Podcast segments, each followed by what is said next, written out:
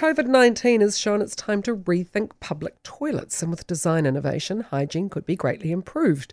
Public health experts, designers, and architects say the COVID 19 pandemic has exposed fundamental flaws in the design of public loos that risk spreading a second wave of coronavirus and possibly even new pandemics. Sarah Bookman is a Wellington based architectural graduate who investigated the political and cultural implications of public toilets in her thesis for Auckland University. She believes there are inherent design issues with the hygiene of these facilities that can no longer be neglected. From Studio Pacific Architecture, Sarah Bookman joins me now. Good morning to you. Morena, Kerry. Morena. Um, I thought the loos were getting um, more automated. Certainly, the public loos in my area are. You don't even need to shut the door; they close automatically. They flush for you. Aren't we becoming better at designing hygienic public facilities? I'd say so. I, would say so, and definitely since my um, thesis as well, I've been seeing um, a lot of innovation in public toilet design, but I think also just getting more and more of them out there and, and addressing more and more of the population is, is the issue as well. Right, and and would we see that in the home as well, more automation? Uh, I wonder. I, yeah. I, I, mean, I, I wonder as well. I wonder in sharing those spaces as well. I think we've become acutely aware of how how much we really share in terms of what we touch in all around the home yeah. and especially workplaces as well. Interestingly, when it comes to housekeeping surveys, the toilets aren't the dirtiest because people take special care there, I guess. It's the mobile phones and things that tend to have the most germs on them. I've thought that too sometimes, really. I mean, I, I look at my phone and I think, is this is this what's causing it? I mean, it's quite poetic, really. But I do think uh, perhaps in your own home, you become more aware of maybe it's not the most unhygienic place because it's your own home and you have a sense of responsibility for it. And and especially in in these times, we are taking care of our home because it's the thing that we have the most control over. It's different when you enter the public realm. It's different how you treat public space, and that that's definitely exemplified in how people treat those spaces and and how they look and feel and and and what they're like. I suppose it doesn't hurt to have a rethink every now and then if, it, if the pandemic is a catalyst to say, can we do things better and more hygienically?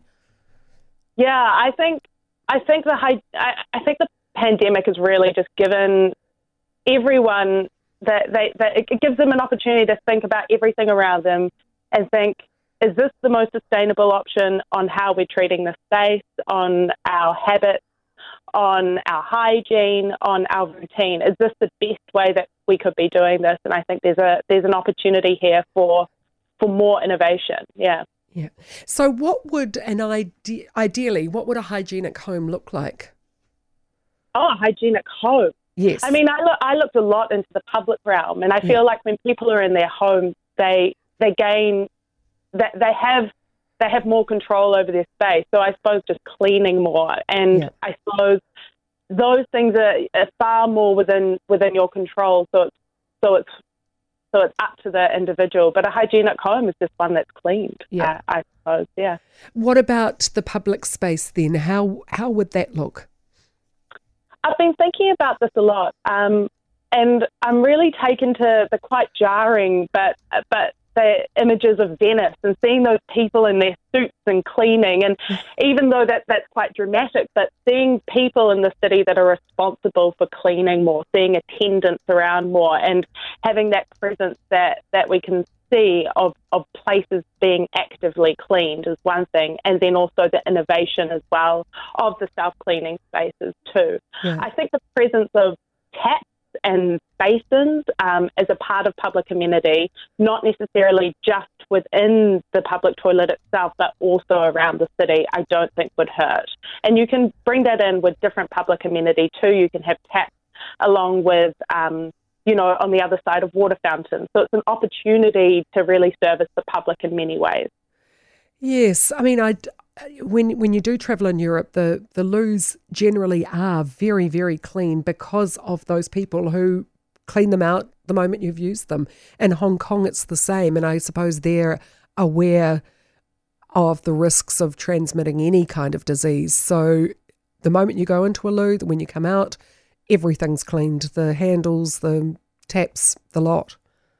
Mm. I think that's really great, and I think there should be more and more of that. And I think people need to become more aware that that technology exists because at the moment, a lot of us are pawning off these this responsibility to restaurants, and I just don't think it's fair for them to absorb not only that cost but that responsibility to constantly be maintaining their bathrooms in an already very very stressed industry. Yeah, absolutely. I do think that the um, the automation of public facilities, we're going to see a lot more of that.